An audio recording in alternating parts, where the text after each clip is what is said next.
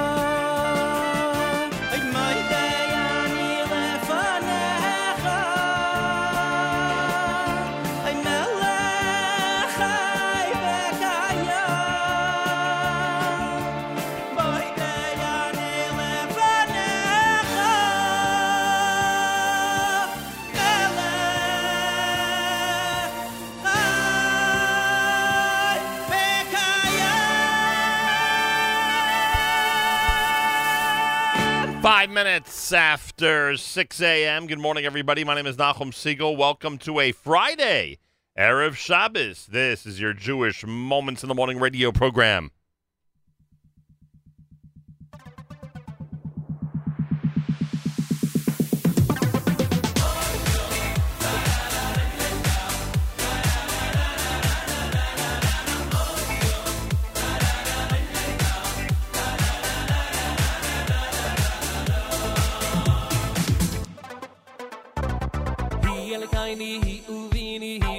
ayni hi mashi ayni ve hi ve hi mashi ayni hi kaini hi uvini hi mal kaini hi mashi ayni ve hi ve hi mashi ayni hi kaini hi uvini hi mal kaini hi mashi ayni ve hi ve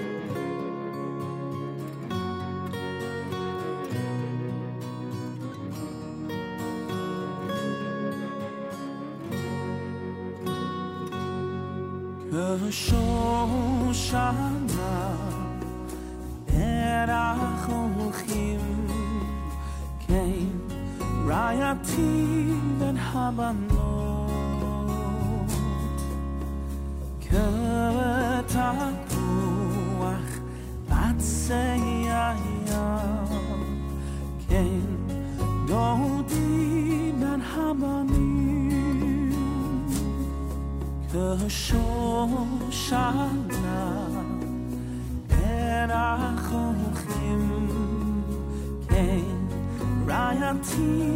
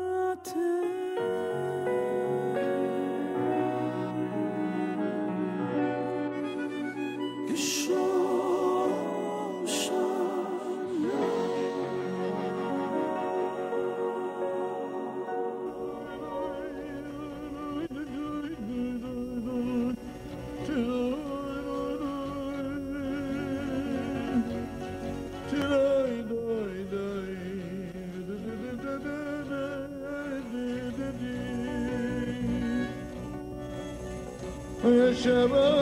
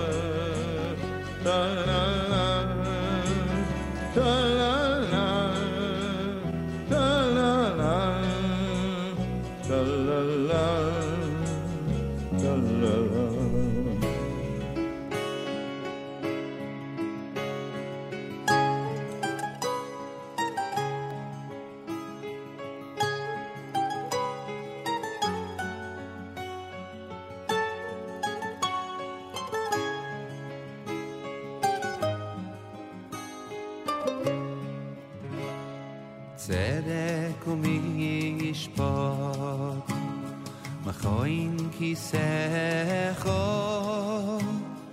khesed vi emes ikad mo fane kho asher bi yodoy nefesh kol khoy ruach ruach kol besar ish.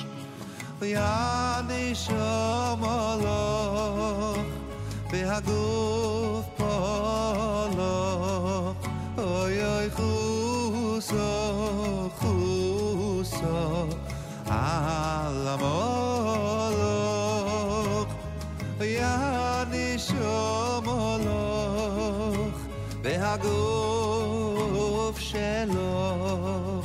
Hashem asay asay the man she mecho we said the gumi is bought we khoin ki sekhu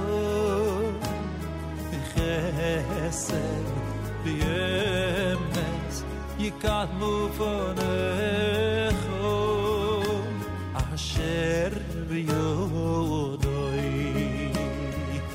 fesh kol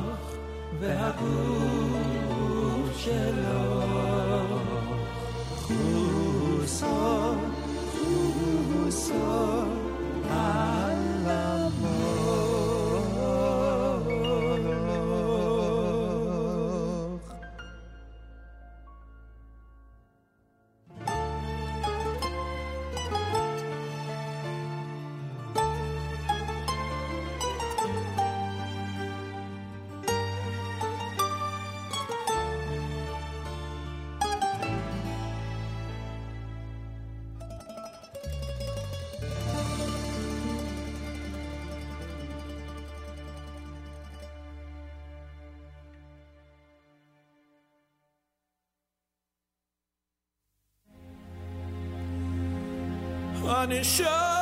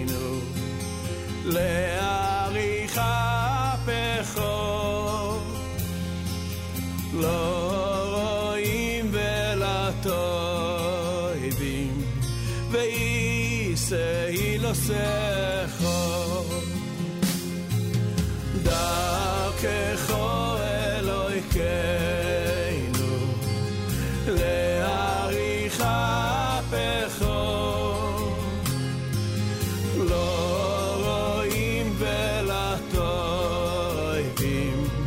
ואיסי לא סכום למען חו אלוהיכנו עשה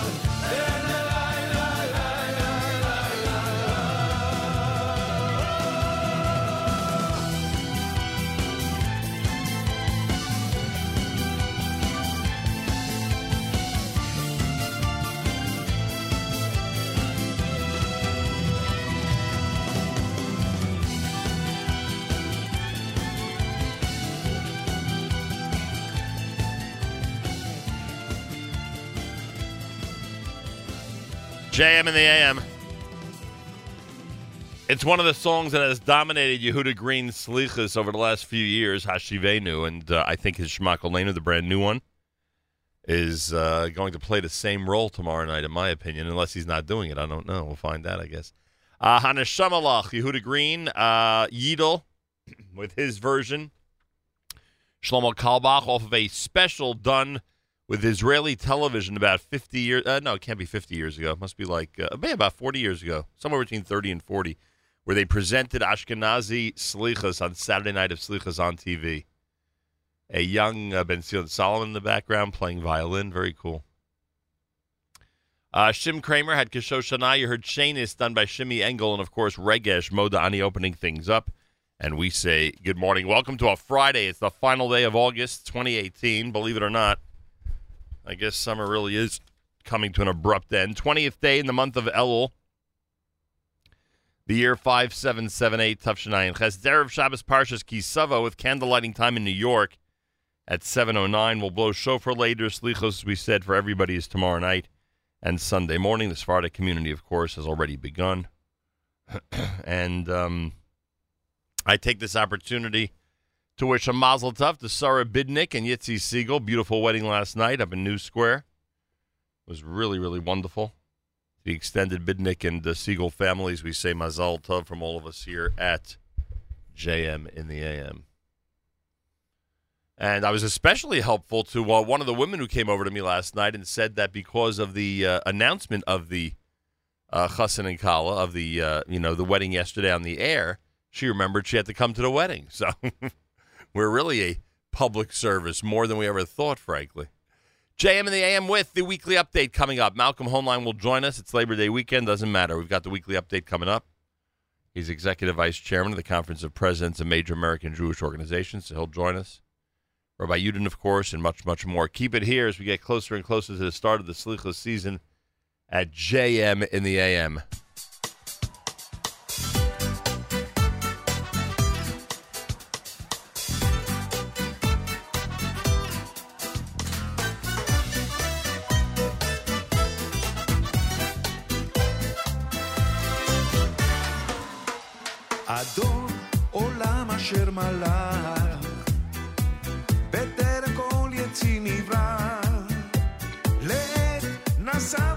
בחצו כל, אזי מלך שמו נקרא, ואחרי ככלות הכל,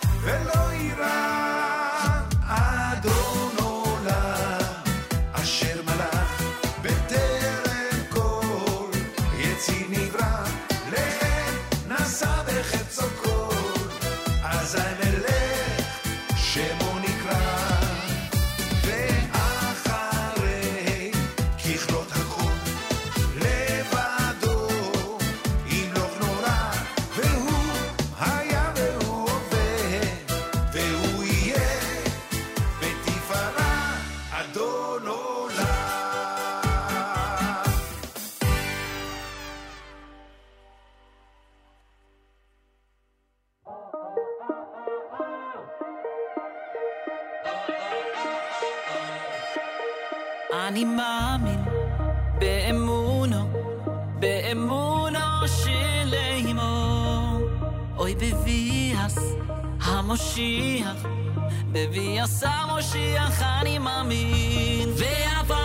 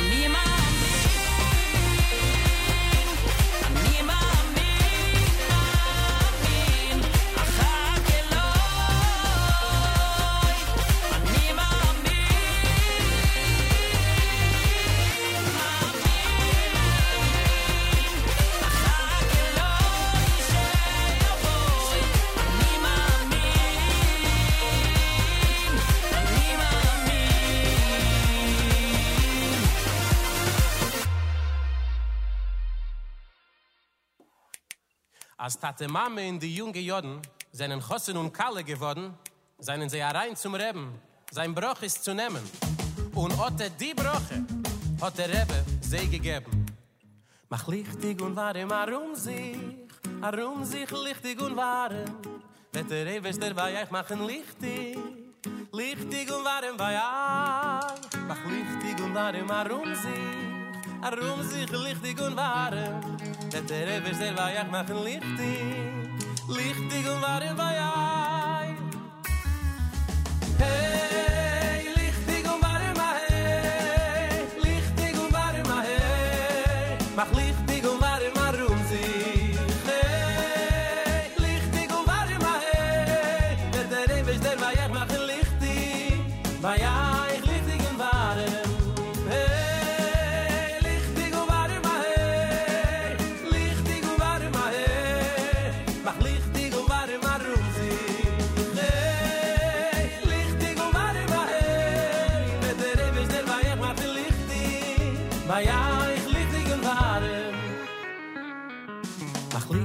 war im Arum sich, Arum sich lichtig und warm. Mit der Ewes der bei ich mach ein Lichtig, lichtig und warm bei euch. Mach lichtig und warm, Arum sich, Arum sich lichtig und warm. Mit der Ewes der bei ich mach ein Lichtig, lichtig und warm bei euch. Der Rebbe geht der Rebbe geht.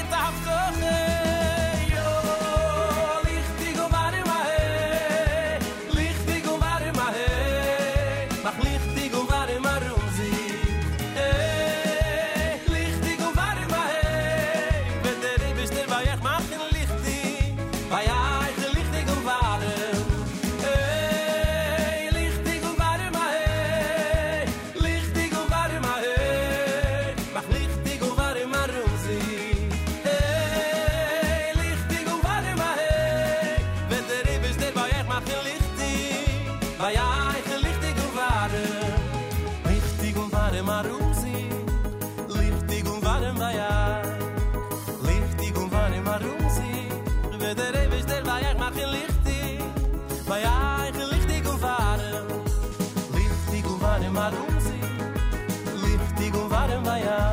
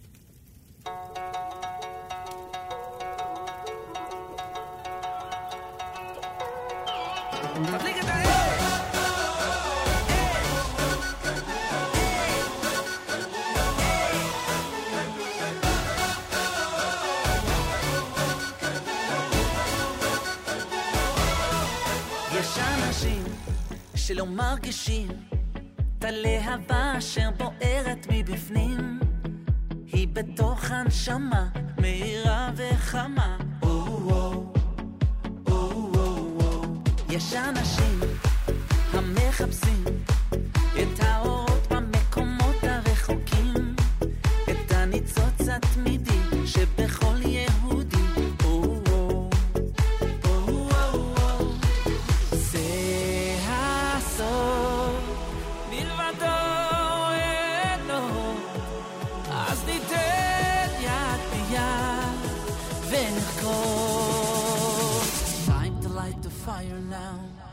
תדליק את האש, תגיד לי אם יש, נאיר את הלילה, הלילה כולו.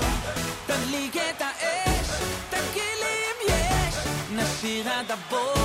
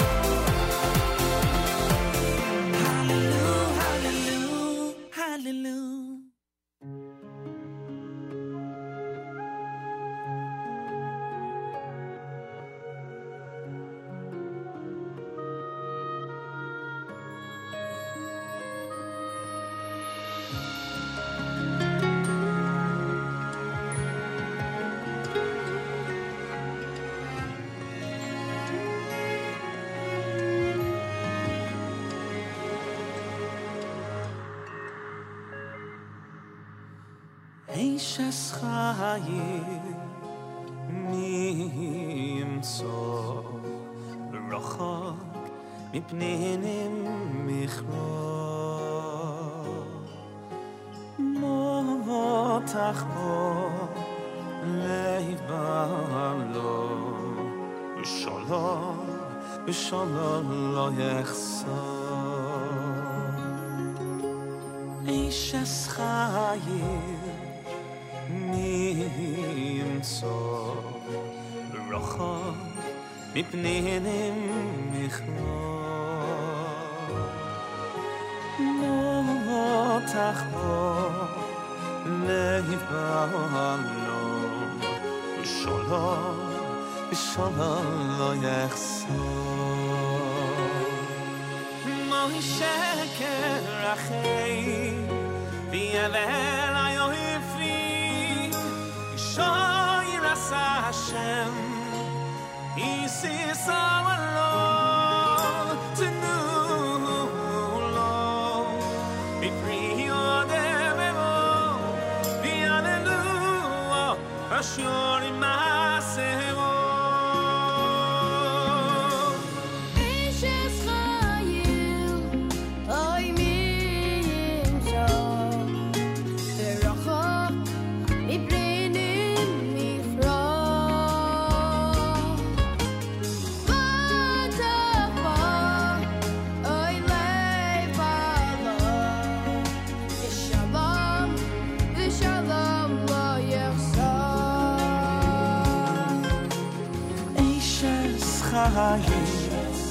عيني يمسح رخاك ابني مني خاك ضغط عخاك لا يبعد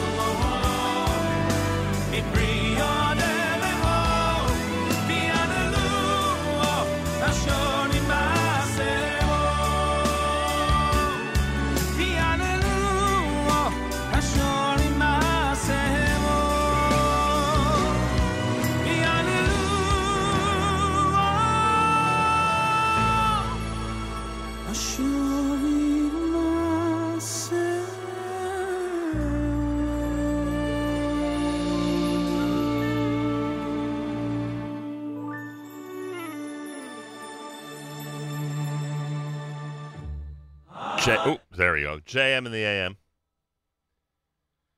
Shimon Kramer with um with uh, Eishes Chayil. Thank you, Shim Kramer. Hope Israel's treating you nicely. Uh, Yaakov Shweki with both Aish and Kol Haneshama. You heard uh, the Miami Boys Choir with Shalom. Shabbos done by Shlomi Gertner, Benny Friedman's Lichtig and Varim. Yoni Z at Ani Mamin and Sandy Shmueli with Hadon Olam.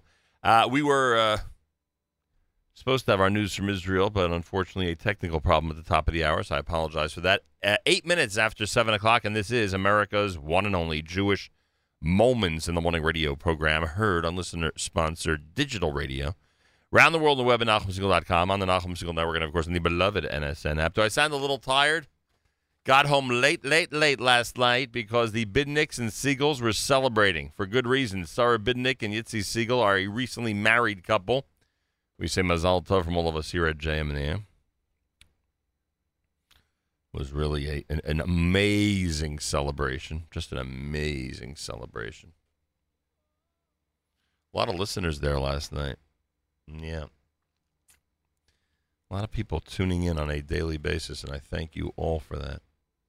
Uh, feel free to comment on our app. Go to the NSN Nachum Segal Network app for Android and iPhone and comment away. 75 degrees, afternoon showers today with a high temperature of 77. Showers late tonight, low 69. Tomorrow morning clouds, afternoon sun, a high temperature of 80. Yerushalayim at 85. We're at 75 now in New York City as we say good morning on a Friday, Erev Shabbos. Candle lighting 709 in the New York area. 709, a lot of synagogues begin earlier. Make sure you know when things start where you are. Chaim David Burson at JM in the AM. אוי אוי השם יסבורך.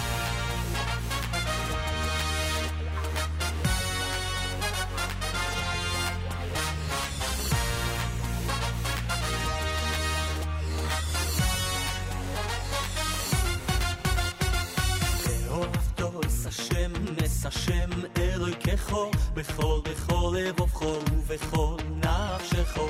אוהבתו אס השם, נס השם, אלוהיכךו, בכל בכל לבבכו ובכל נפשכו. ואוהבתו אס השם, אס השם אלוהיכךו, בכל בכל לבבכו ובכל נפשכו.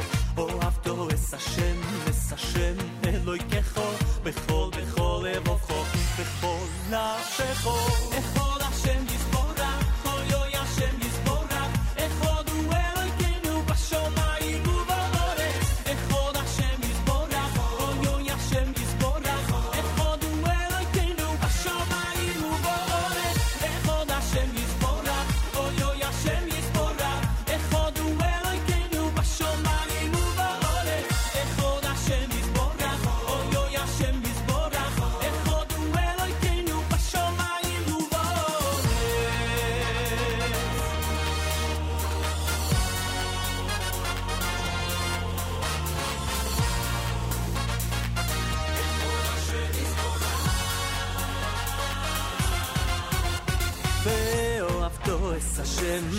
השם אלוהיכךו, בכל בכל לבבכו ובכל נפשכו.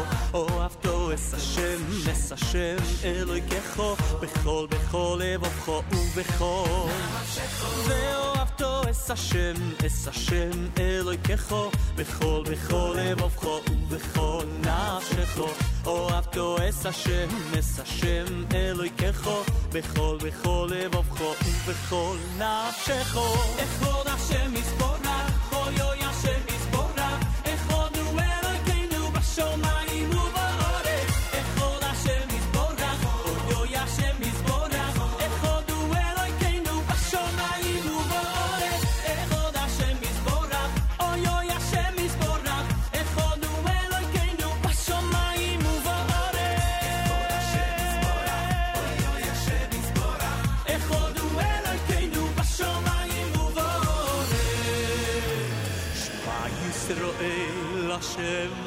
אלוקינו השם מחות שמע ישראל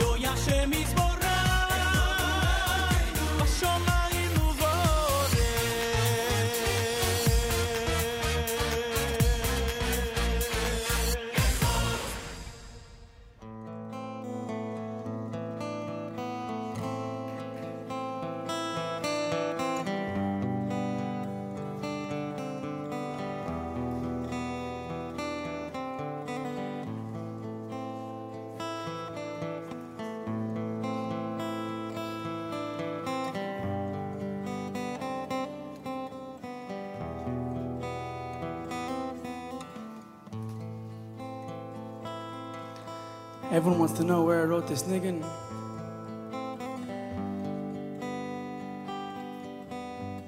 In the coziest place in the world. where there's a fire of truth burning at all times.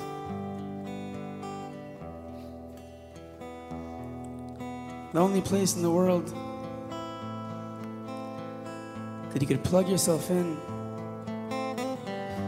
and recharge and recharge and recharge.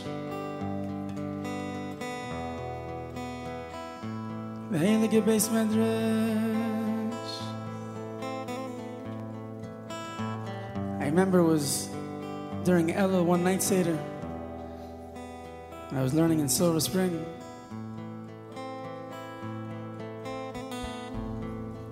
I think it was a Thursday night.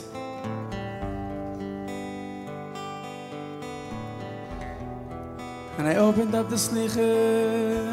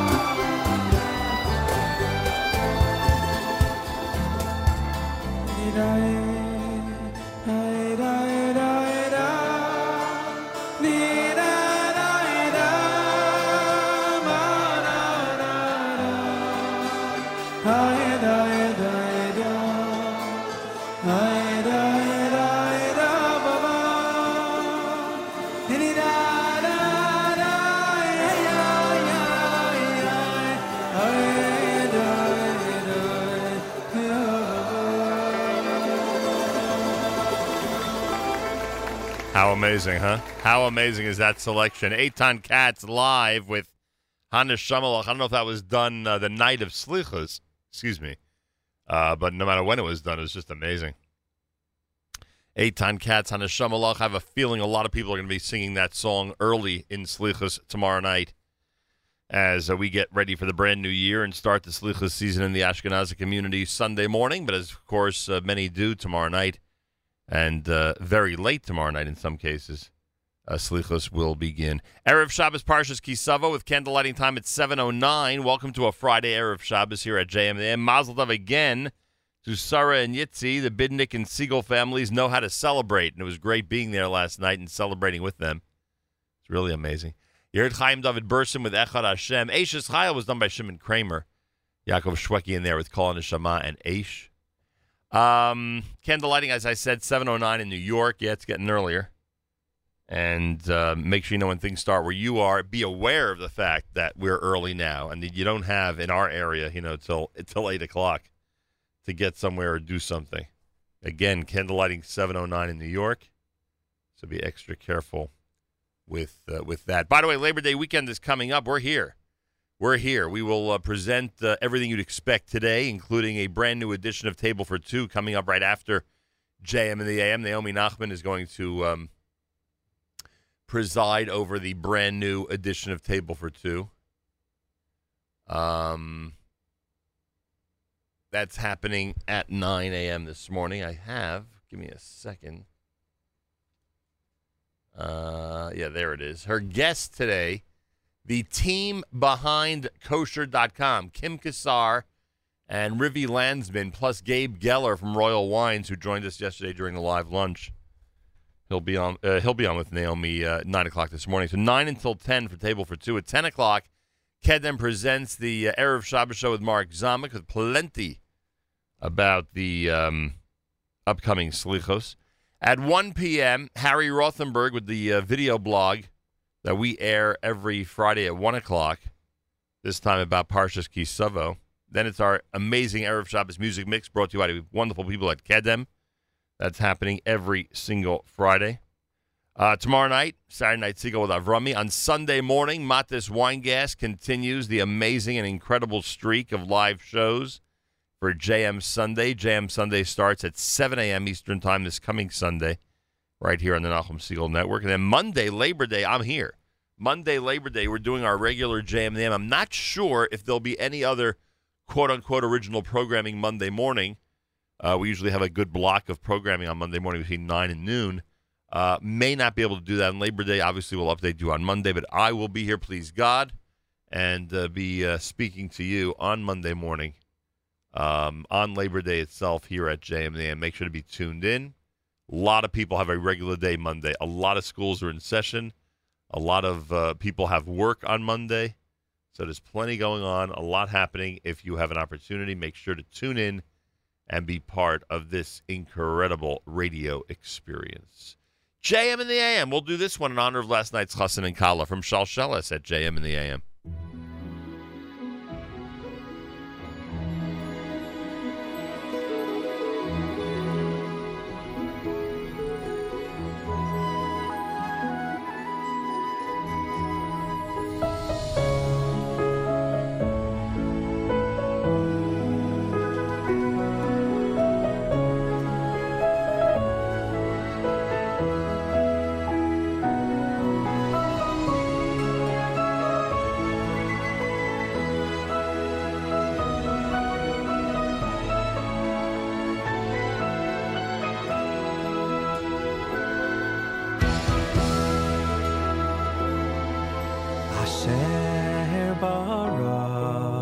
sasain v'simcha, sasain v'simcha, chasan v'kala, kihila harina, titza v'chelva, ahava v'achva, v'shalayim v'reyus, asher v'achva.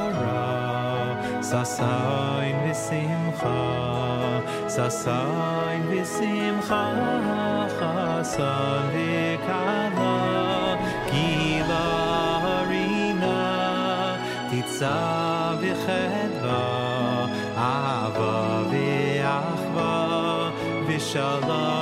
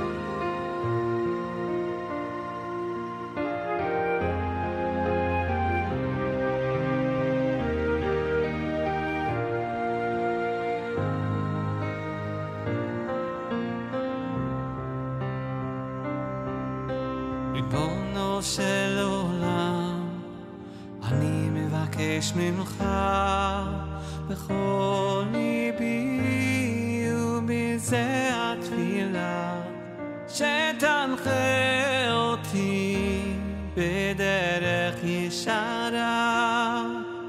ותודי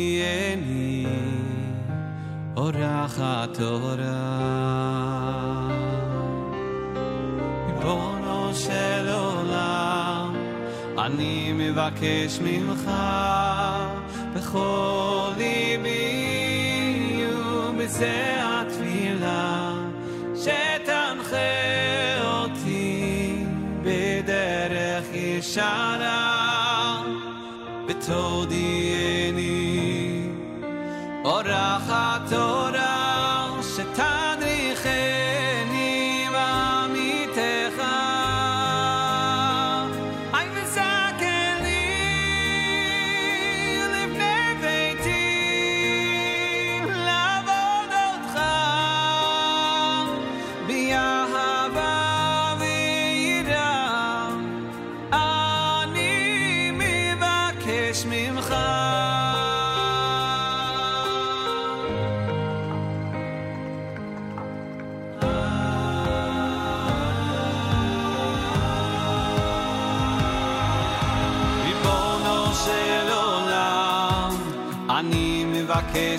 בשמחה בכל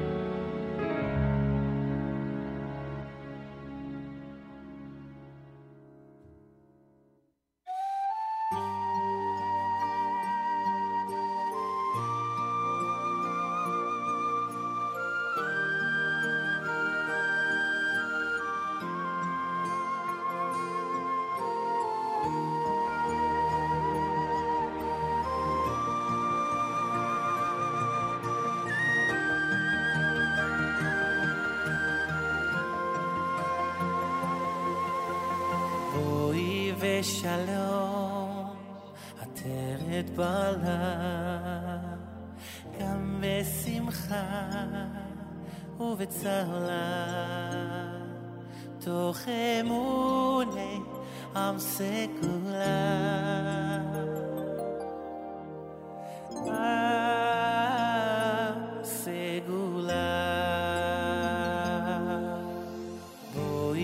עם עטרת בעלה, גם בשמחה ובצהלה, תוך אמוני עם סגולה.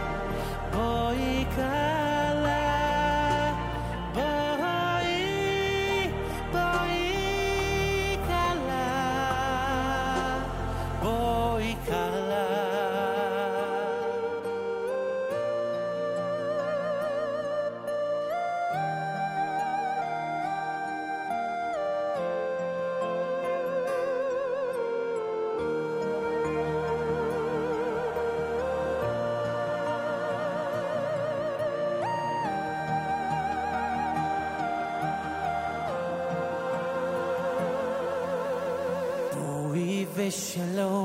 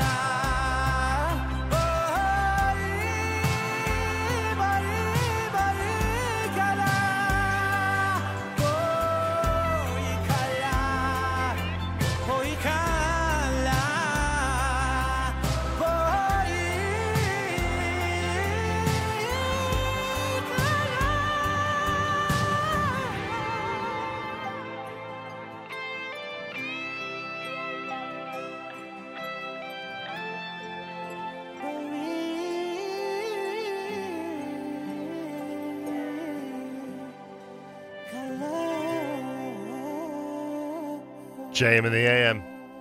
Bowie Kala from Micha Gamerman. Before that, you heard the uh, Simcha Leiner selection, Rebono. Asher Burrow was done by Shalsheles. Friday morning, Erev Shabbos.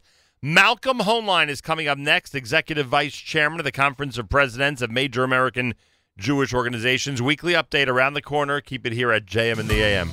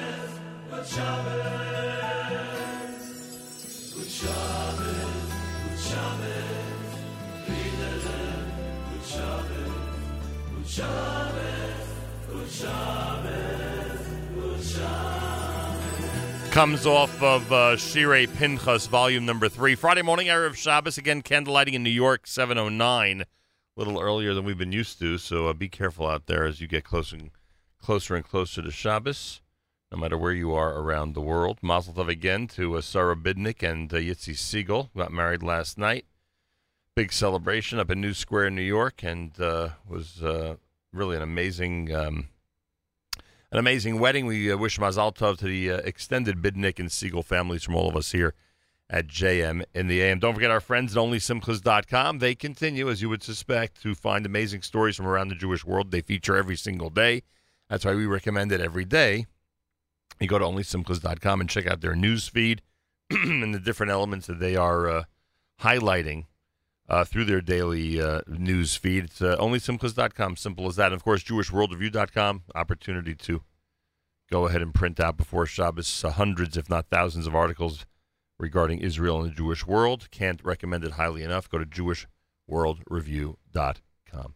Malcolm Hoenlein is executive vice chairman of the Conference of Presidents of Major American Jewish Organizations. Joins us for the weekly update here on a Friday Erev Shabbos. Mr. Hoenlein, welcome back to JM in the AM. Thank you. Always good to be with you. Appreciate that. Can I give you my review? And Mazel Tov to your Oh. brother and the whole family. Thank you very much. It was nice seeing you at a big wedding celebration this week. Yes, You and I are really hitting the social circuit, aren't we? certainly are. I don't know how hard you're hitting it, but yeah. All right, should I, should I give you my review of uh, Operation Finale? Should I give you my review of the most recent adaptation of the Eichmann capture story in Argentina? Yes, sir. So awful. Such an awful movie. And you know why? I mean, there are a lot of reasons why it's a total waste of time as far as I'm concerned. But the thing that concerns me the most is they, and you've seen this a million times, Malcolm, especially today in you know 2018. It seems to be the tendency. Uh, they try to humanize Eichmann. They spend an hour, you know, basically, you know, showing how how normal a human being he was, so to speak, and how he interacts with his his, his Israeli captors.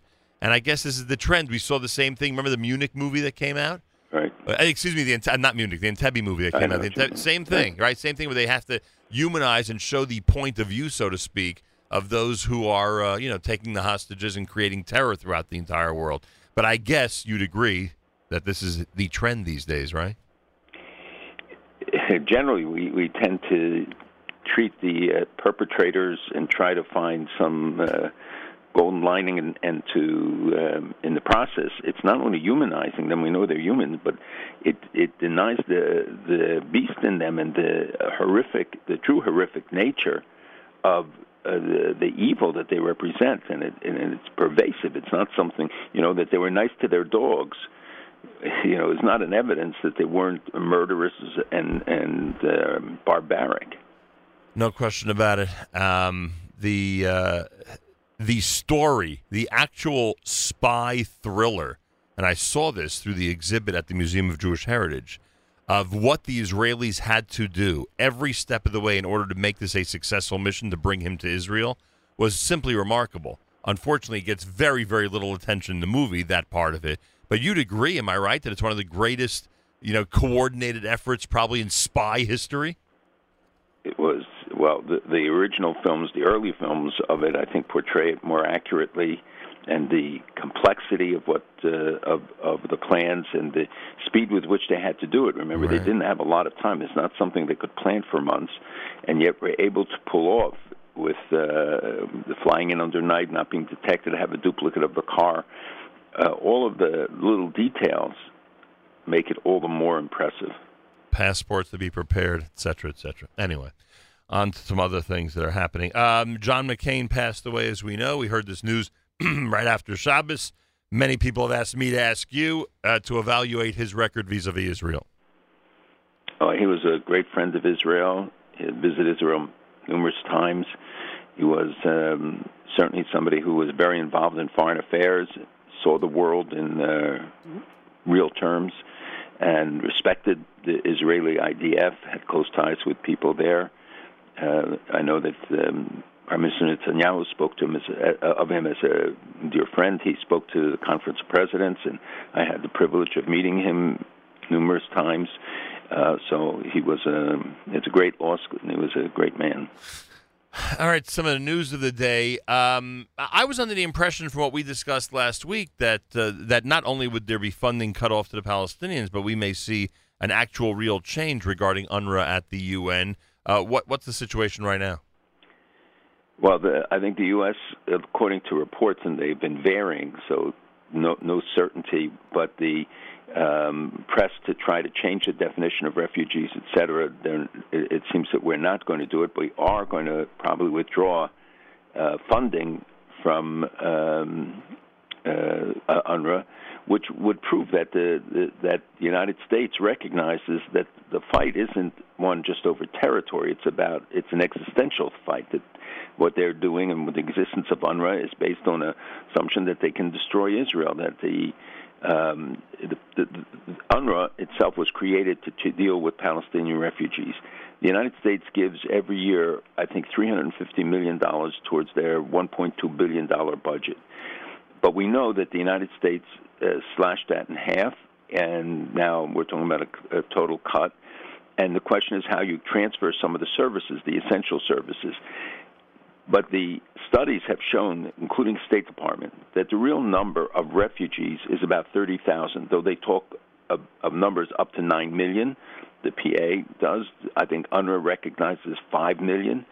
They have 30,000 people working in the UNRWA infrastructure, spending uh, all of this money to service what is in any other place in the world would be this de minimis population of 30,000 and providing for their needs, but not their great grandchildren. And uh, the the I think it is a unique circumstance in the world where where they are included, you know, in this uh, that every generation is included in the ongoing uh, numbers. But I think that the cuts will go beyond that. That we'll see the PA cut off uh, virtually uh, and the completely, and the, and as they said, people in the administration said, you know, we, we get nothing in return for it. Doesn't advance any American interest. That the um, uh, and that uh, I saw Nikki Haley said in, in, in remarks this week that the right of return to Israel should be taken off the table, and that UNRWA uh, sh- um, will have to be reformed before the United States can look back at it and, and start dealing accurately with the number of uh, of refugees. But more than that, saying that he, the PA works against the United States, uh, undermines efforts at peace both in Gaza and in uh, in and overall Middle East peace. And at the same time, they have their hand out taking our money. So I think this, and you have the Taylor Force Act, you have other things that have been also will, will impact um, the, this funding. And Abbas doesn't care about what happens to his people. Abbas cares about what happens to him, and as long as he can protect his kleptocracy, remain in power, uh, it seems that uh, he, he doesn't even make the slightest gesture to try and ameliorate the, these criticisms. So the cut of the 200 million in Palestinian aid is uh, is not UNRWA related, or it is UNRWA related. No, it's beyond UNRWA. That's beyond it. So Mhm. so Abbas is losing a lot of money this week. I mean, if you if you're saying his most important interest is self interest, he's losing a big big uh, chunk of change. Yes, and the the difference now is that there's nobody to make it up. He used to be able to turn Right. to the Saudis, to the others. The only ones who are putting money, Qatar, which is doing it in coordination with Israel for relief work in in uh, Gaza. Jordan doesn't do any of that. They don't. Jordan does not, but they have a big refugee population in their own borders. And the, the interesting enough that you raised Jordan because Jordan announced that they're going to hold a fundraiser for UNRWA in this coming week, I think. And the um, Well, I uh, guess that would be on condition that that they wouldn't cut any aid. That they wouldn't cut any funding, rather. Right? Would that be, or, or would that be only if they would go ahead and, and cut the funding? That this is to compensate for Right, the cut in to funding. make up- to make up you for know, funding. Jordan itself is Right. is a recipient of a lot of aid from us, and uh, the money and that money does go to to help sustain the refugee quote refugee population in, in Jordan, which is today maybe two thirds of the population because they are all Palestinians. Right. And so this is a, a raising Jordan is a very complicated issue in this regard. Right. Um, the U.S. peace plan that we've been hearing about now for months, um, and it seems that every time there is some type of significant date, in this case, the UN meeting, I guess, at the end of September, uh, there's an announcement that we can expect this peace plan to be revealed, you know, momentarily, so to speak. Uh, do you think that in reality this will be released in the next couple of weeks? Well, from all the comments that have been made, obviously I'm not part of the, the decision making process, but I don't believe, uh, and it's been pretty clearly stated that it will not be at the General Assembly. And if the elections are called right after Sukkot by the Prime Minister or shortly thereafter, I believe it will be put on hold until the elections because it's going to be very hard to discuss and negotiate a deal if you're under the gun of a, a, a pending election. So my sense is that uh, that will not be forthcoming soon. Nothing specifically happened this week to indicate that we're heading toward a new election, right? Well, you have another, you have further talk of indictments against the members of the prime minister's family. Right. Um, these are additional pressures that are coming to bear. But uh, well, nothing would happen now because once the Knesset is out of session, uh, I don't think he will. He can call elections. He has to wait till they, or he will wait till they reconvene in October. And the theory is the more pressure from the indictments, the more likely an early election, right? That's the theory. That would be a theory. On the other hand, there are others say that you know they double down Right. in the face of an election. Right, that's interesting. I uh, I I would think it's that way, frankly, but I've been reading a lot about the about the first theory that that's the way it would go. Um, so so this plan is not going to be on the table or in discussion or released to the public before this UN session at the end of September.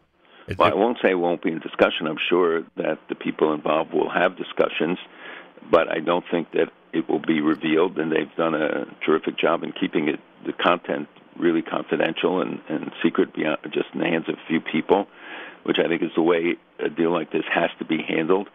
Um, it's rare in, in American, Israeli, and other politics that that uh, things remain secret.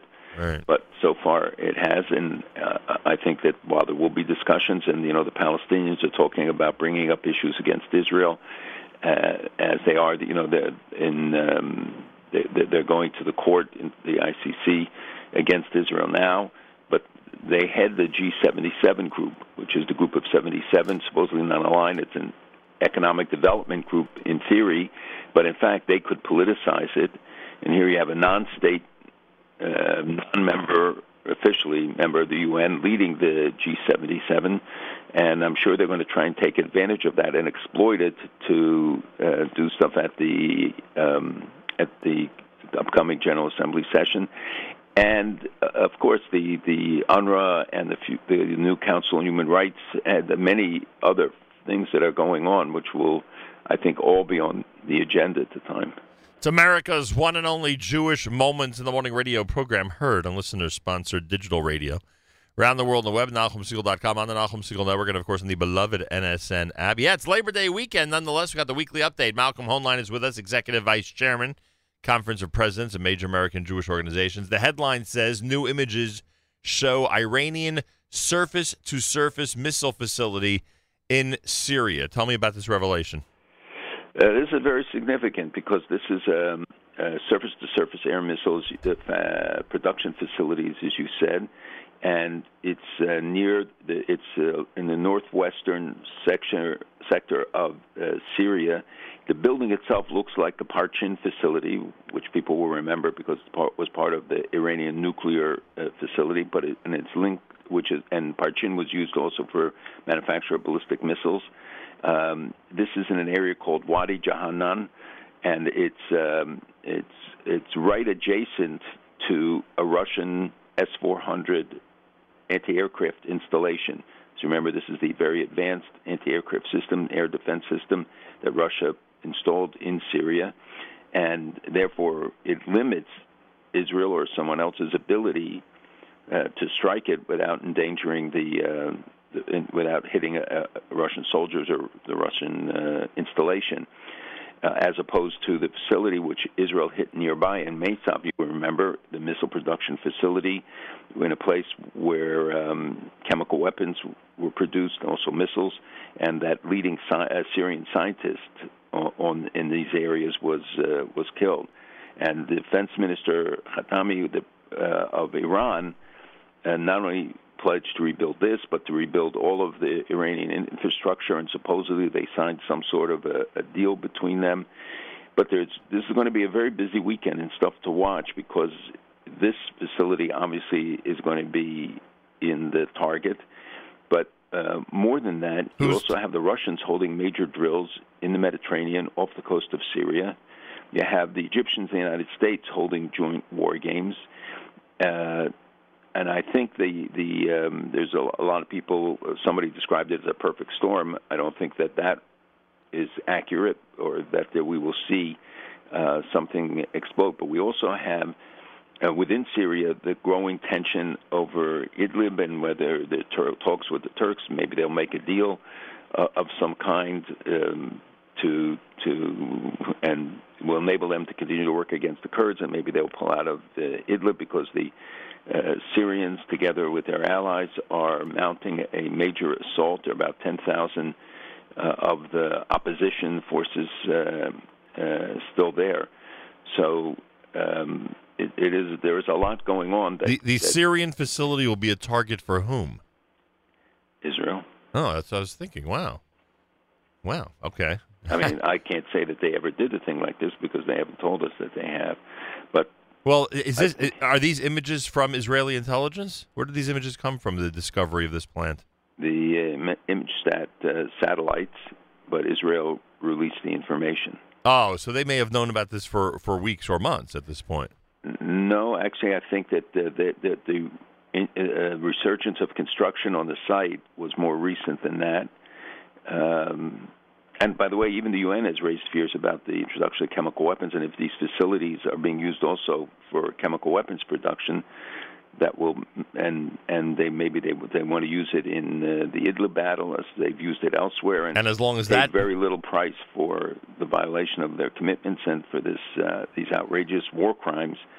There's no reason not to believe they won't use them again. And as long as those words keep being bandied about, it gives Israel more of a of of, of uh, world support to go and eliminate it.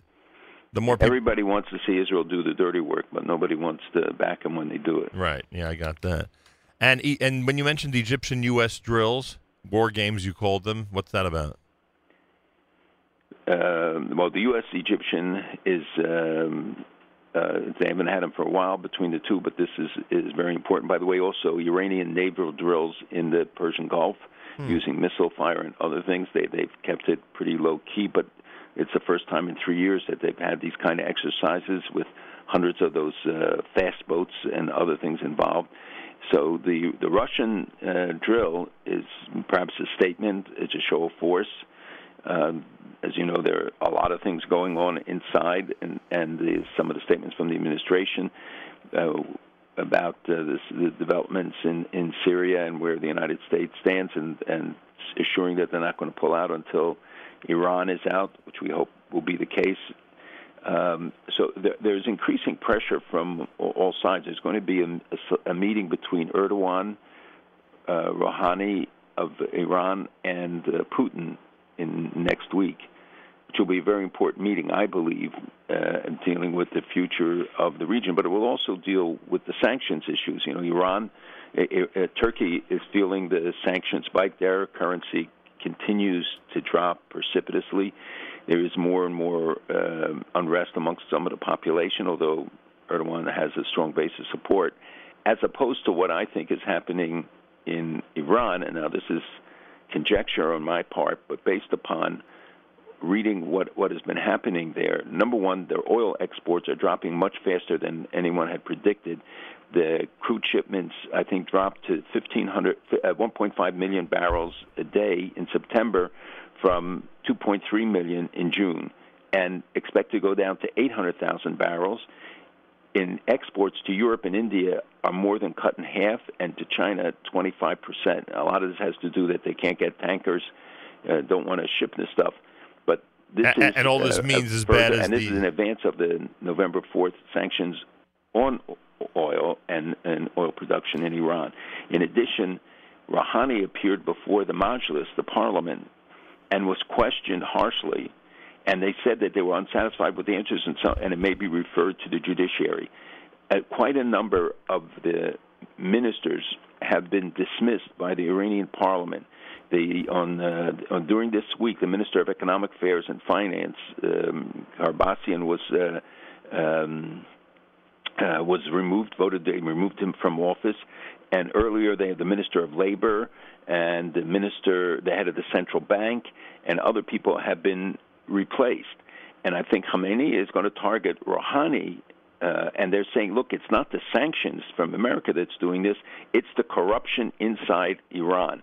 And we heard that echoed in some of the comments in the in the Majlis in the parliament in Iran, which to me looks like somebody.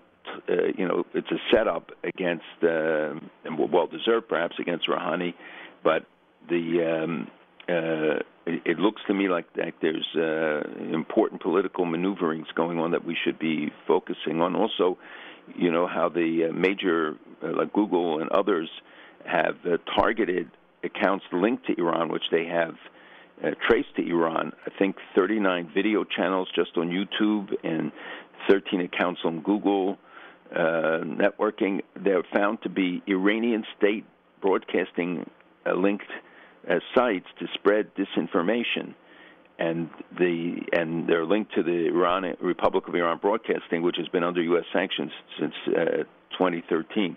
A huge number of pages from Twitter, Facebook, all of these things, which shows that they have a, a big political influence operation that they are trying to, you know, again undermine and and uh, influence. And of course, Israel is a major target of a lot of that uh, propaganda. What happens? All those social media sites alert the American authorities when something like that occurs, when when something becomes obvious to them.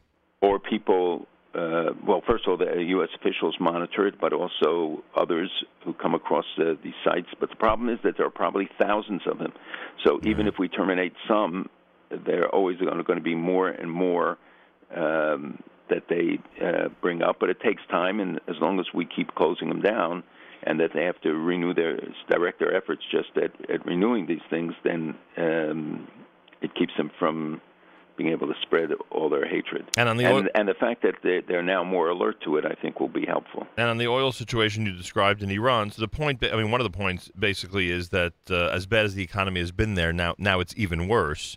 But it seems when they need any, any money for military exercise or for facilities like this in Syria, they're able to find the money. I'm not sure that's true anymore. In theory, you're right, but uh, it it doesn't take much to be able to you know send some money to and, and missiles to um, Gaza, let's say, but they've cut back, and we see that they've cut back in uh, um, Lebanon with Hezbollah as well, and this is. Uh, uh, I think a reflection in that they don't have the unlimited funds for the adventurism that they normally engage in. This is a priority. The people of Iran pay the price for it because their needs are not being met because the money is being diverted to to these uh, to these activities, uh, but they do not have the kind of largesse that they had before.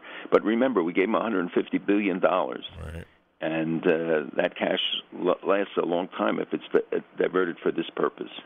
Um, and, and the and the the people of Iran, I, I guess, because of the uh, the nature of the government and how it operates, even if they wanted to protest more, demonstrate more, or work toward a revolution, because I don't know how they're surviving in the in an economy like this, uh, they're simply, I assume, not able to at this point.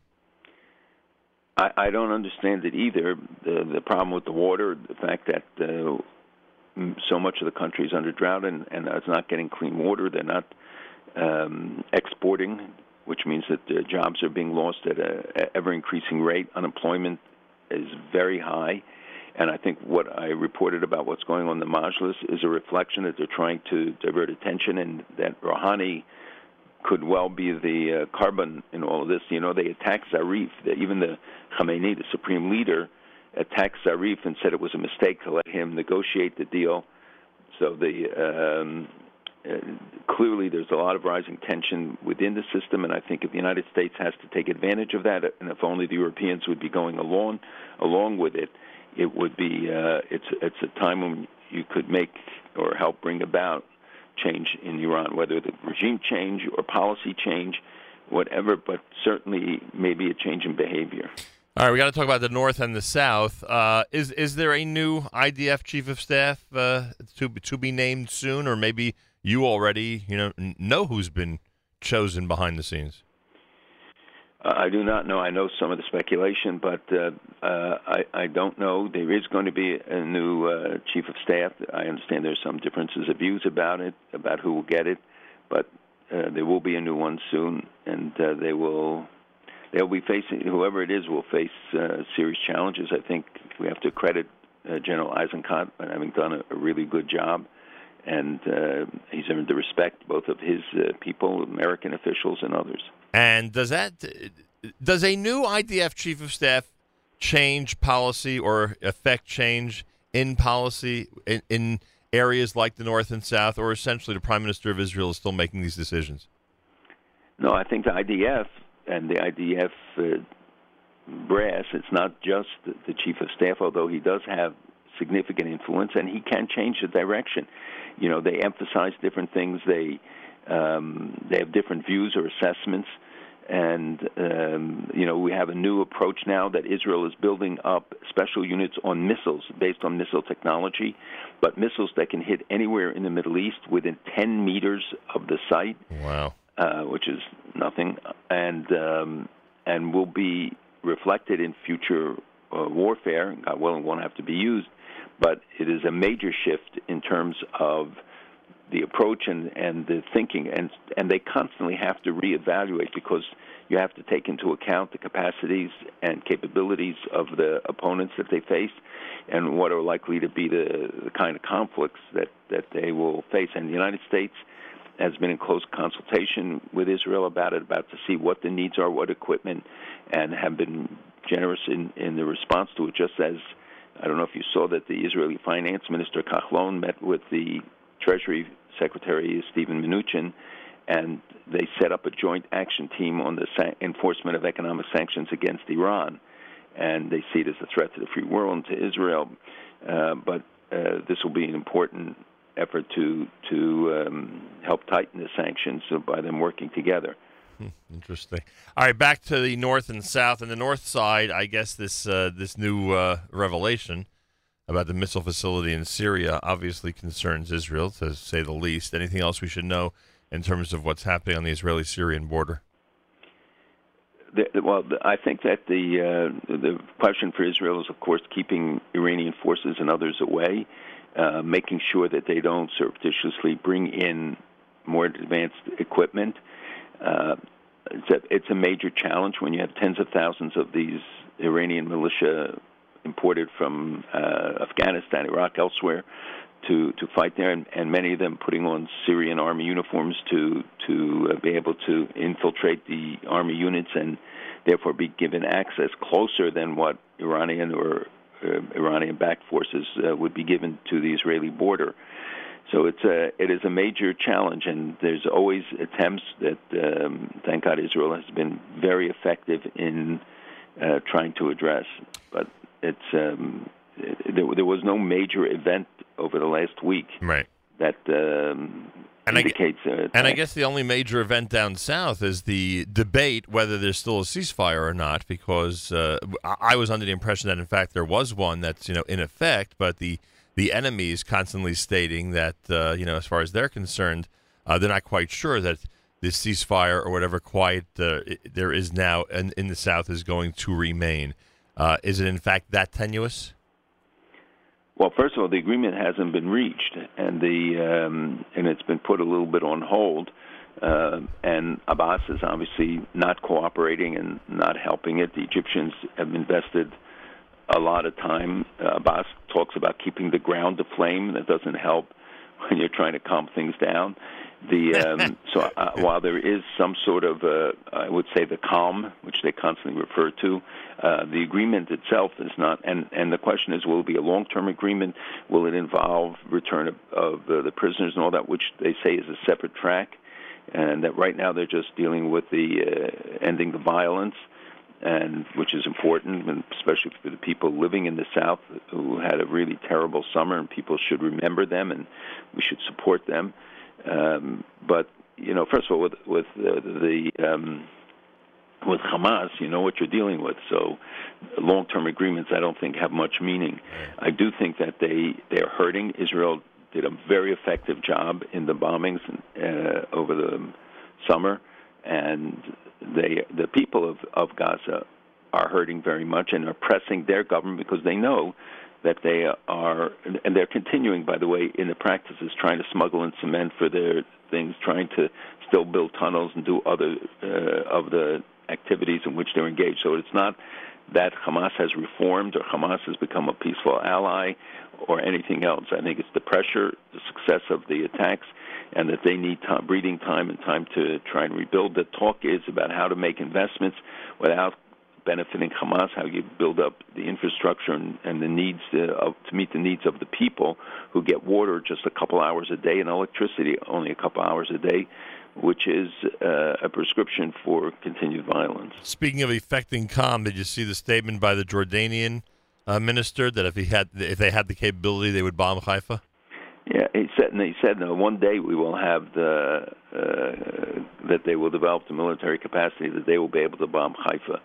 You know, this is a lot of this is done for domestic consumption. I'm not excusing it, and I I don't like it when others use that line, but you know, they they uh, he's under a lot of pressure domestically, the king, and sometimes these statements uh, by others are just a play to the people. Don't forget he has majority of Palestinian population a lot of unrest there, and Israel gives him gives them a lot of rope um, and a lot of leeway because of the recognizing the situation. But they all know very well that they're only there today because of Israel. You think Nikki Haley is going to run for president in 2024? 2024. Yeah. I don't know. I think she's done an amazing job. At, uh, that's too long away. Isn't it amazing every time she opens her mouth how incredibly she speaks about Israel and the United States? I should add. Well, she's following a policy set by the administration, but she articulates it very strongly and very effectively. And I think um, it's certainly uh, she's a heroine in the Jewish community and a lot of other uh, sectors. And whether she's setting herself up for a run, you know, there's a lot of speculation about it, but it's not good when you have a sitting president and a president who might run for reelection to feel that you have somebody working for you who's already gunning for your job. Right. Uh, finally, Jeremy Corbyn saw the article that the Dore Gold wrote about him and the resurgence of European anti-Semitism. Um, are there those in in Great Britain who are taking strong stands against them, aside from the uh, Jewish groups and newspapers that you cited last week that are coming out publicly uh, with statements about him? Well, first, I was hopeful by the way you formulated. You said finally Corbyn. I thought maybe that was the end, but obviously that is not the case, and uh, quite the opposite. He is thriving over these the criticisms, and every day we find new revelations about about him. Not only that he laid the wreath at the um, at the graves of the Munich massacre people, but so many other things, so many statements, anti-Israel, visiting the West Bank, going to to meet with uh, terrorists. The, the record is so overwhelming, and what you are asking is exactly the right question. Where are the voices in labor? Tony Blair, all of the other former officials. Where where's the rebellion? You have heard from a few courageous people some of the sentiments against him, but it's nowhere near what what it should be. And frankly, I hope that all of us who can see so clearly what is wrong in England, and in fact, I'm meeting with the leaders of the British Jewish community uh, in a couple of days. They're coming here to talk about this and uh, and other things, and we, we but we follow it very closely because I believe that there are lessons for us in this, and it's a warning thing. And if we don't take this, watch it there because sometimes distance gives you clarity. But I'm it's happening here, and the latest polls show it that we we see very disturbing trends in different parts of the political spectrum vis-a-vis Israel and anti-Semitism. The fact that you have candidates candidates who can espouse in America anti-Semitic uh, sentiment, and they're not knocked off because of it. They're not elected perhaps because of it, but they're not defeated because of it.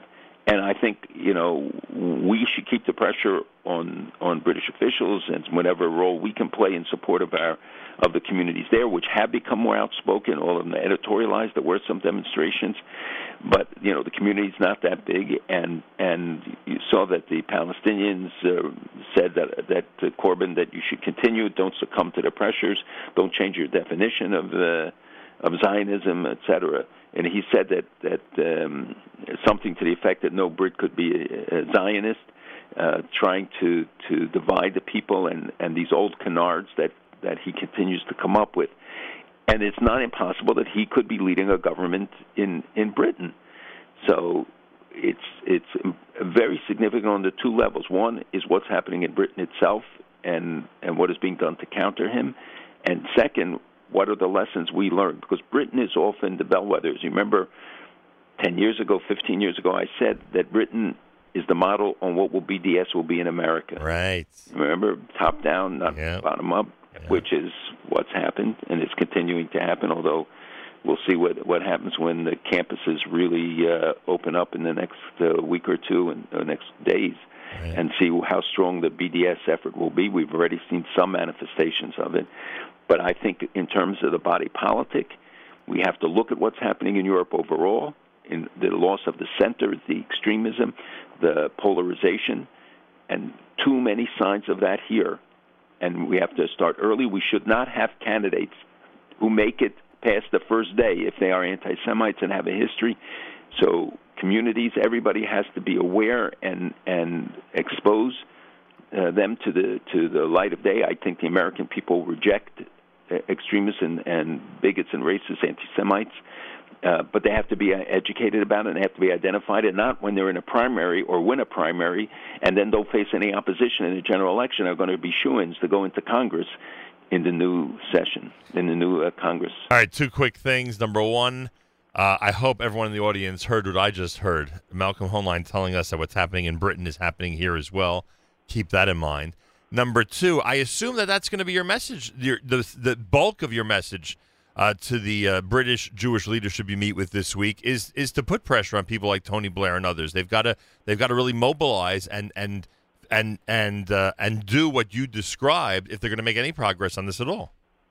Well, I think the British leadership have been doing it. I, I, I think uh, I'm not saying that we will tell them what to do. We will talk about what we can do together, how if, we, if there are ways that we can help them. But more importantly, for us to understand fully the phenomenon, how widespread, what, and again, because I believe we learn lessons from it, but also there are instances in which we can be a, a, of assistance to them.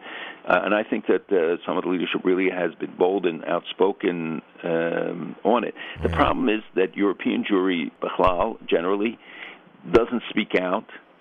They they don't confront mostly because their numbers are smaller and there isn't the traditions of lobbying that we have in the United States. It's really a unique system here, which is why people should be taking advantage of it by registering, by voting, by making their voices heard. We have elections coming up, uh, municipal elections, and you have the primaries coming up now, which are important. Uh, there are a lot of elections where people's voices should be heard, and the um, uh, so I think that we have a lot to learn from from what's going on there, and the warning signs that we have to communicate as well to our people. No question about it. All right. Uh, we will speak Bezrat Hashem next Friday. Have a wonderful Shabbos. Thanks for joining us. My pleasure. Have a good Shabbos. Malcolm Hoenlein is Executive Vice Chairman of the Conference of Presidents of Major American Jewish Organizations. Joins us Friday mornings for the weekly update here on JM in the AM. Uh, our Elul Shofar blowing did not take place in the 7 o'clock hour, so we'll do it now in the 8 o'clock hour and then move on to Rabbi Yudin. It's the month of Elul, our tradition to hear the shofar every Sunday through Friday in the month of Elul, except for Erev Rosh Hashanah. Here it is at JM in the AM.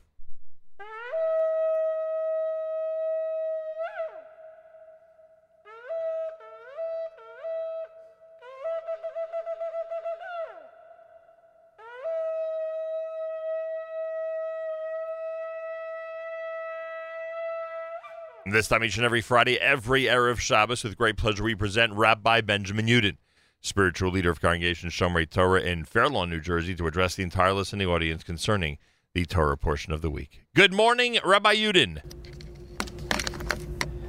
Good morning, Nachum. Good Erev Shabbos, everybody. Tomorrow we have the privilege of reading Parshas Ki Savo.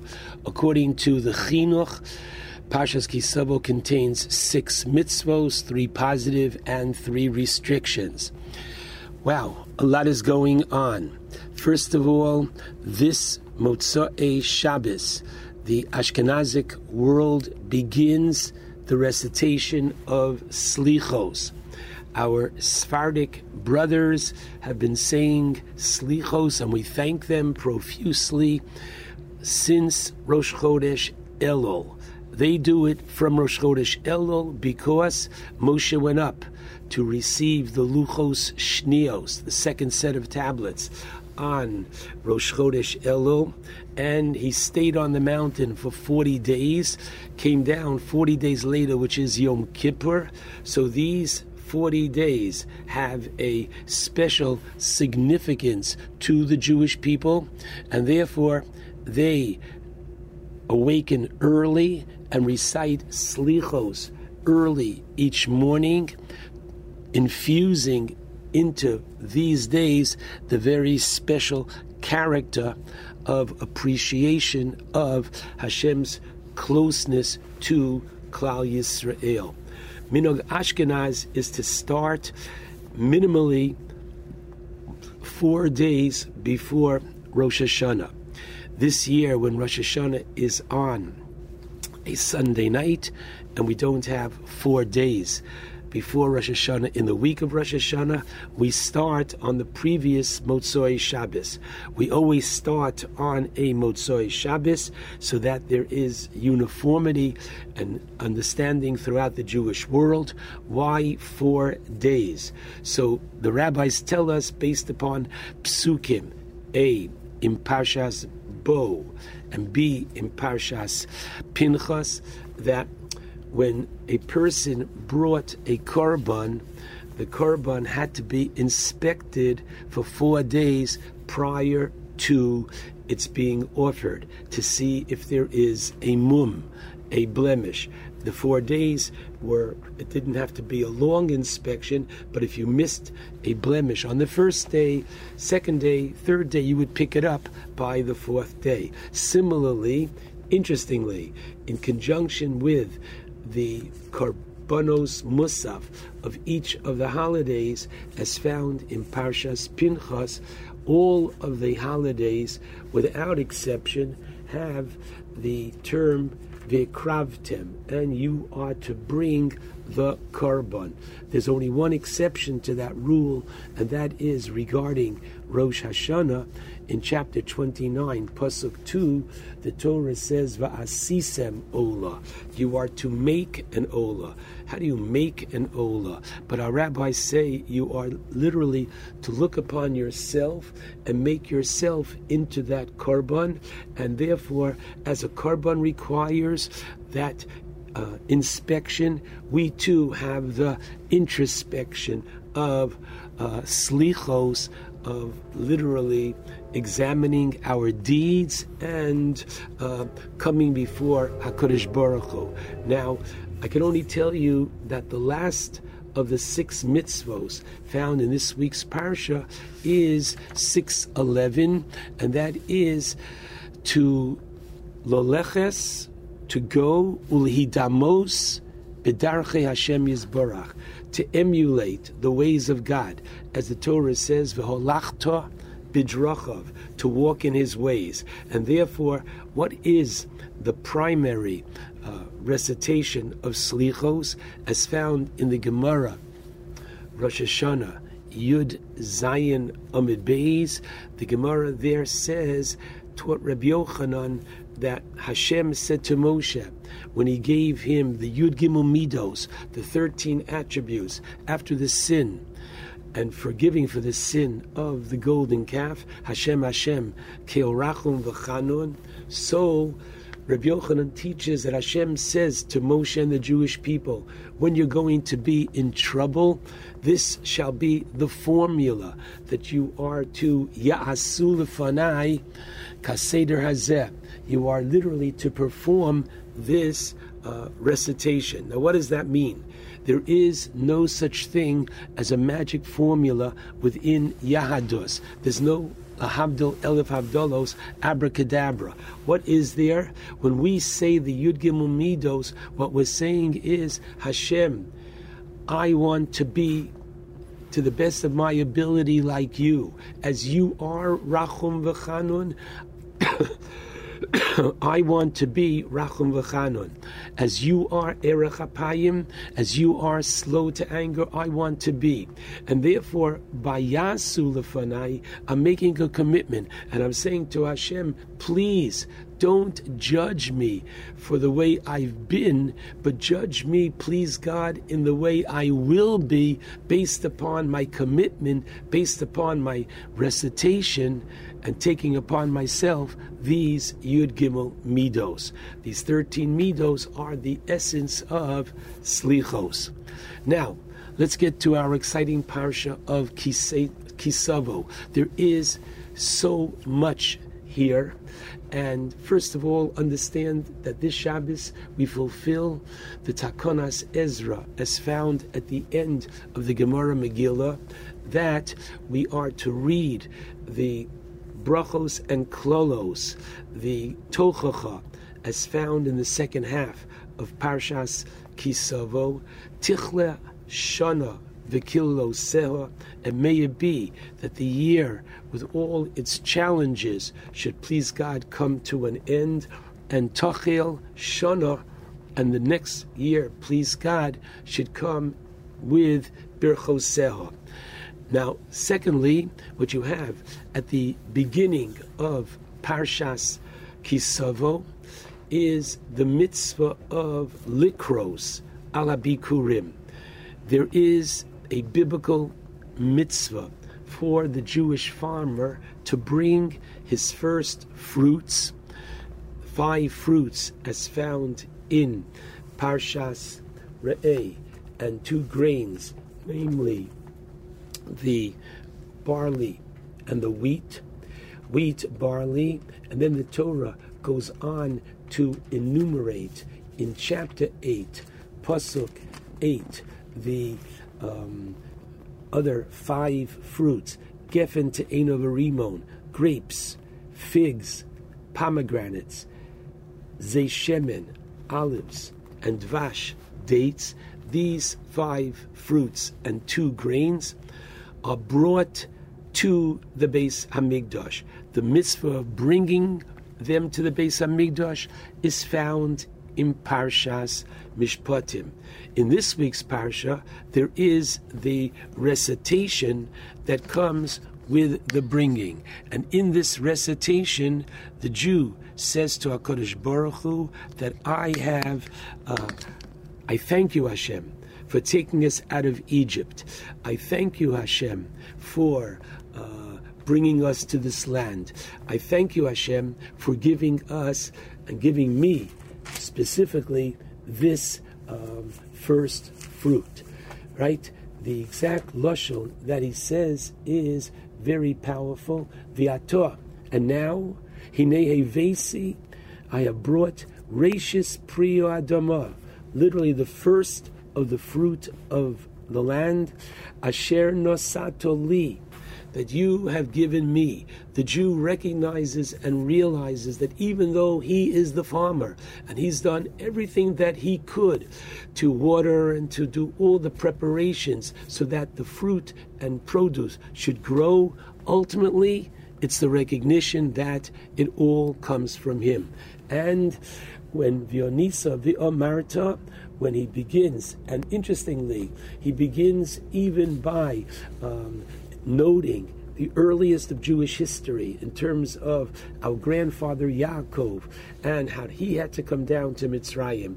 And the rest, as we say, quote, is history. So there are no less than five different psukim that the Jew recites. Basically, all he's saying is, thank you for the fruit. However, once a Jew says thank you to Hashem, he can't limit it just to, and V'yomarta a love says Rashi she'eincha kafoi tova. I am not an ingrate. I appreciate all which we have done, and the this is such a very important and powerful idea that the Jew recognizes Hakadosh Baruch Hu, but he doesn't only recognize Hakadosh Baruch Hu in the larger grandeur things. Parashis bara es hashamayim ve'es haaretz. Look at this incredible, vast world. But in reality, he recognizes Hashem in the small things, in the fruit that Hashem gives us. And I think this is such an appropriate idea for where we find ourselves now in Chodesh Elul. The Baal HaTanya in his Likutei Torah on Parshas Re'eh describes Chodesh Elul as Melech Basodeh, literally, that all year long the king is in his palace and the king is on his throne. And for man to get to the king, you've got to make an appointment. You have to try to, who do you know, how do you know, etc., to get there. However, in Elul, he is there in the Sadeh. He's out in the field. He's there for man to approach him. And this is such a powerful idea. What are we doing in the beginning of this week's parsha? We're taking the fruit and produce of the sadeh, and with that, we are forming that close relationship with Hashem. We do this all year long with Birkas Hanenin, with the brachos that we recite before we benefit from the different foods. Think about it. You're about to have a cup of coffee. So, Baruch Atah, blessed are you, Shakol Niyebid Varo, that everything comes in thanks to you and your willingness, your speech, your having brought this into being. But that's not all we say. Amazing. You're about to drink the cup of coffee, and what do you say? Not just Baruch Atah, but you say, Hashem Elokeinu Melech Ha'olam. By drinking a cup of coffee, the Jew has the ability and obligation and privilege, listen carefully now, to acknowledge that he is king of the universe. It's not just, once again, in the majestic, it is in that very powerful every day. And this is Bikurim, taking it from the Sadeh, and this is in contrast to what we're going to be doing on Rosh Hashanah. On Rosh Hashanah, Mirz Hashem, we're going to be um, reciting various piyutim, all in praise of Hashem, but amazing. Many, many of these piyutim are ooh, way beyond us to give us that incredible sense of awe and reverence. And so I have open in front of me, and this is going to sound familiar to us who will be reminded of the piyutim. And what do we say on Rosh Hashanah? Hashem Melech, Hashem Malach, Hashem Yimloch Liolam Va'ed. We acknowledge His kingship. And Kol Shin'ane Shachak Ba'omer Madirim. All heavenly angels give expression to your might. Now, don't get me wrong. Most of us are not that familiar with the heavenly angels, but the idea is that this is Rosh Hashanah. We acknowledge that He is the absolute King, Melech Memis Umachayeh, and now we are in Elul. And now, if we can't bring the Bikurim, but you can make a bracha today on the fruit that you're going to eat. You can make a bracha today on the cake that you're going to eat. When you say the Birchas Nenin and you come to the words Melech Olam, stop for just one moment and realize, wow, that you don't have a shofar in your hand, but just as the shofar coronates Hashem, ta-da, ta-da, da, da, da, that's correct.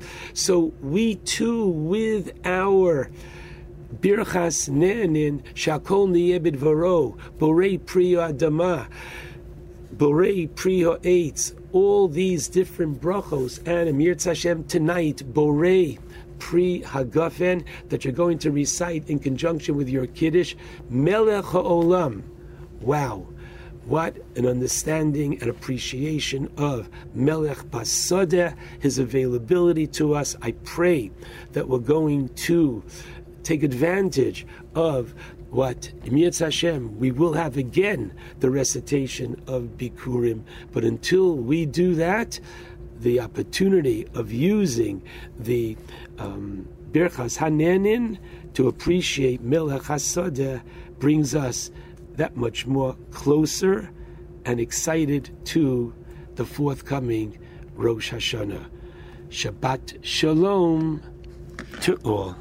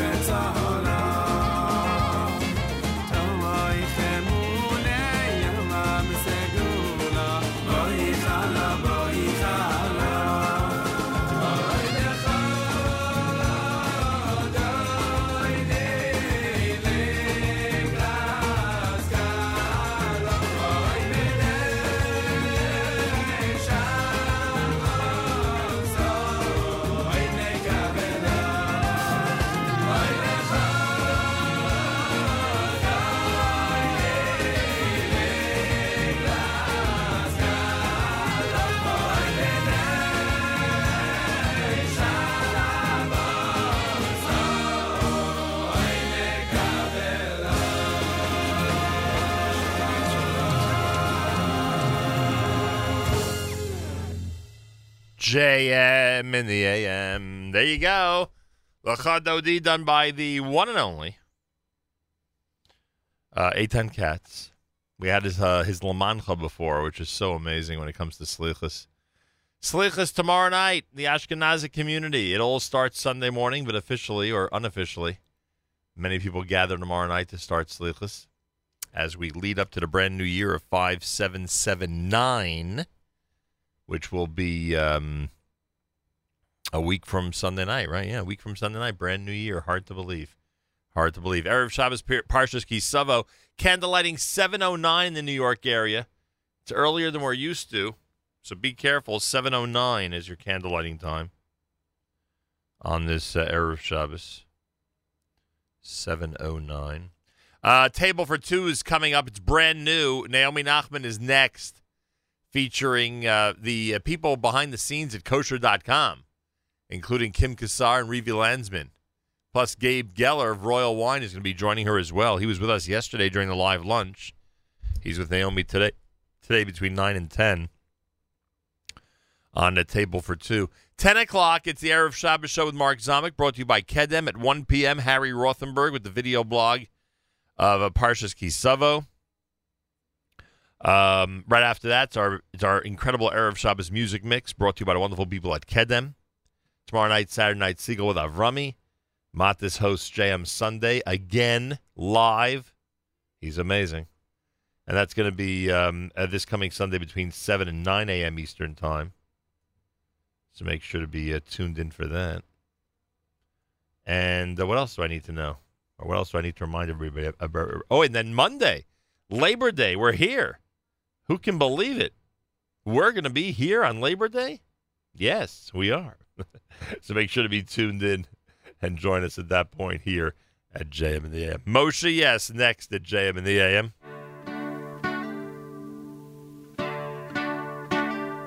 If I seem a little distant with a twinkle in my eye, there's a very special reason you will find. Today is only Tuesday, and the kids learn olive base. And you know that I got Shabbos on my mind. Yes, I walk against the many as they're groping in the night. And I've tried to share the Torah in a rhyme. And the boys are now bar mitzvah, and Wednesday night is here. And you know that I got Shabbos on my mind. And Thursday sees a chuppah, and the weather is getting cold. And the Torah scroll is turning, and we are growing old. And the jokers and the scoffers, they're running out of time. And you know that I got Shabbos. Yeah, you know I got Shabbos on my mind. It's a Friday morning sunrise, no time to mess around. I'm the old man who dovin right on time. And your prayers get more sincere as old friends pass away. And you know that I got Shabbos on my mind. And there is no deception, cause he knows just who you are. A hunger to be holy while feeling very far. And the jokers and the scoffers, they're running out of time. And you know that I got Shabbos.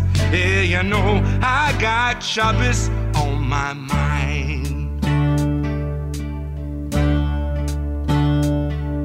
It's a Friday evening sunset, no time to mess around.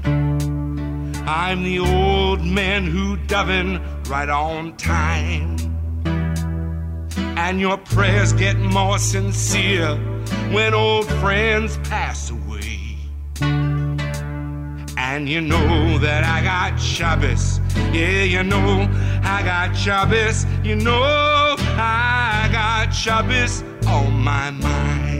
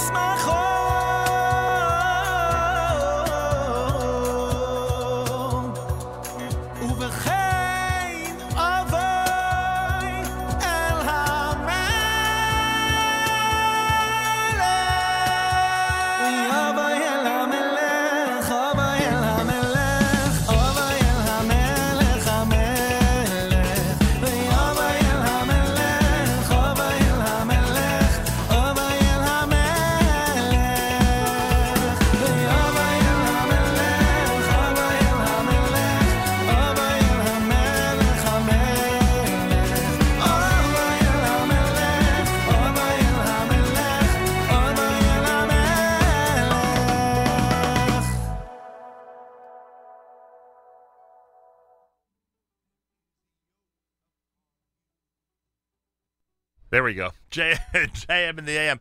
Avo El perfect song for this time of year. It's Shlomo Katz, brand new with that single here at JM in the AM.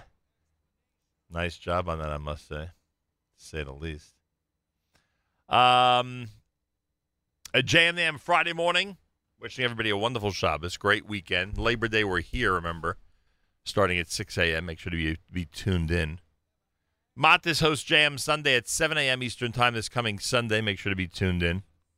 All day long, amazing programming, including a brand new edition of Table for Two, Naomi Nachman's brand new Next, with the uh, folks behind the scenes of kosher.com and Gabe Geller from Royal Wine. They'll all be in. And um, all through the day, the Arab Shabbos Show with Mark Zamek brought to you by Kedem, the Arab Shabbos Music Mix brought to you by Kedem, and uh, Harry Rothenberg with Parshas Ki Savo at 1 p.m. Eastern Time this afternoon. Make sure to be listening right here at the Nachum Segal Network. Time to say good Shabbos from JM and the AM. The sun is going down. It's shining through the trees. Another week's gone by. Become a memory. So throw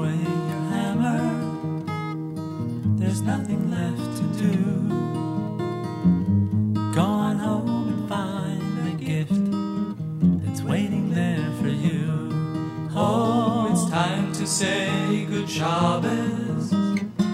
Cause all your work is done. I'm Gonna spend a day together with the Holy One. Say a special blessing on a cup that's filled with wine. Man and his creator, it's a very special sign. Your candles will be burning, they'll fill your home with light. Singing songs of Shabbos well into the night. So throw away your hammer, there's nothing left to do.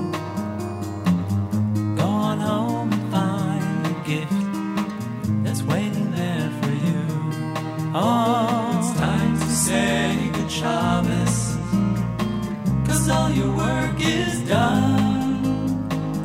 Gonna spend the day together with the Holy One. Say a special blessing on a cup that's filled with wine. Man and his creator is a very special sign.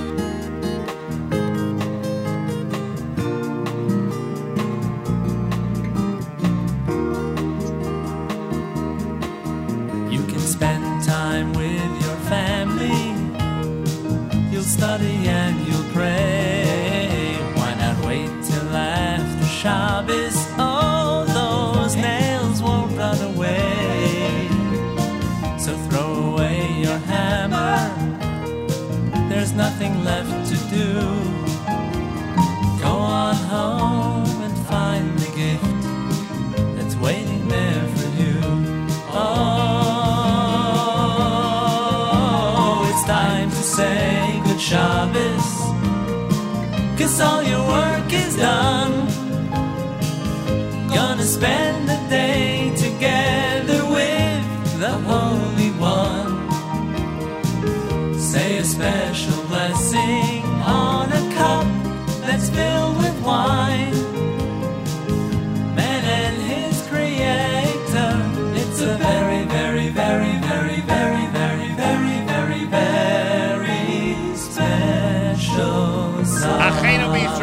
Achim our brothers and sisters in Israel, we are with you. It's your favorite America's one and only Jewish Moments in the Morning radio program heard on listeners-sponsored digital radio around the world on the web at NachumSegal.com, on the Nachum Segal Network, and of course on the beloved NSN app. Wraps up an amazing week here at JMNAM. Thanks so much for being part of it. Labor Day is Monday. We're here, and then Tuesday things really rev up. Once Labor Day is over, come on. Uh, Slichas tomorrow night. Enjoy. Um, candlelighting in New York, 709. Keep it in mind, 709. Have a fabulous Shabbos, wonderful weekend. Until Monday morning, Nachum Segal reminding you, remember the past, live the present, and trust the future.